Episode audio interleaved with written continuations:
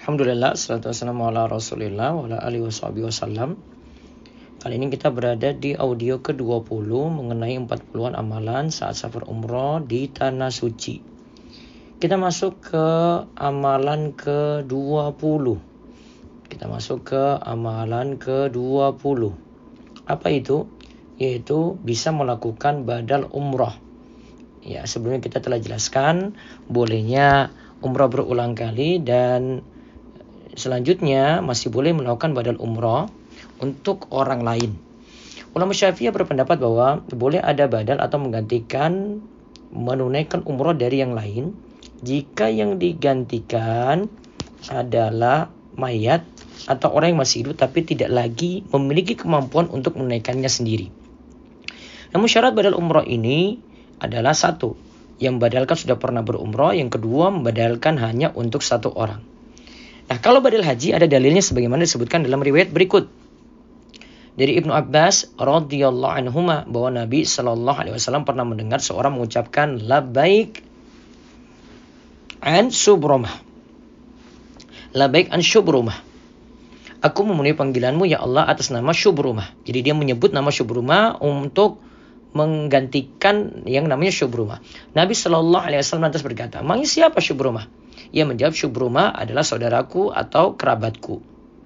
Nabi Shallallahu Alaihi Wasallam lantas bertanya, ya, engkau sudah berhaji untuk dirimu?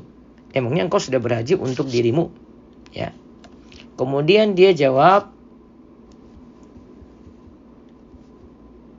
belum wahai Rasulullah.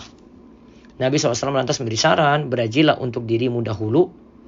Hujjah an nafsika summa hujjah an syubrumah Berhajilah untuk dirimu dahulu, barulah berhaji atas nama Syubrumah. Hadis riwayat Abu Daud dan hadis ini kata Syalbani uh, adalah hadis yang sahih walaupun Al-Hafiz Abu Thahir mengatakan hadisnya dhaif.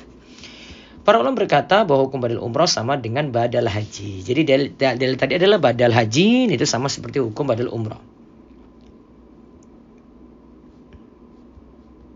Nah, kita lihat di sini Syekh Muhammad Shalal Munajid Hafizullah pernah ditanya di dalam fatwa Al-Islam soal wajib nomor 142234. Beliau berkata, mengumrahkan orang yang telah meninggal dunia itu dibolehkan. Ingat, dibolehkan. Begitu pula untuk orang yang tidak mampu untuk menaikkan umrah untuk dirinya sendiri. Karena sudah sepuh atau menderita penyakit yang sulit diharapkan sembuhnya. Yang membadalkan umrah tersebut termasuk orang yang berbuat baik, muhsin dan akan mendapatkan ganjaran. Jadi orang yang membadalkan itu akan mendapatkan ganjaran. Orang yang membadalkan jika dibayar untuk hal ini juga dibolehkan.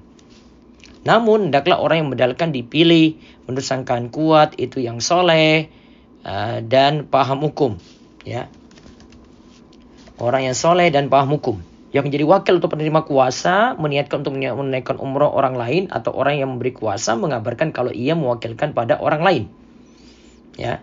Karena orang yang beri kuasa telah ridha dengan penggantian tersebut karena ia menaruh percaya. Namun jika yang memodalkan itu dua orang, maka tidaklah diterima. Jadi satu orang memodalkan untuk satu. Demikian, semoga amalan ini juga bisa dilakukan kala safar umroh. Semoga Allah memberikan keberkahan dan pahala nyampe untuk orang yang dibadalkan. Dan ingat kalau yang sudah berumrah itu yang dia ingin membadalkan lagi, dia hanya boleh membadalkan untuk orang yang belum pernah berumroh atau berhaji. Kalau orangnya sudah pernah berumroh, maka dia boleh dibadalkan kalau ada wasiat saja. Ini sebagaimana perkataan dalam ulama syafi'iyah. Semoga jadi ilmu yang manfaat.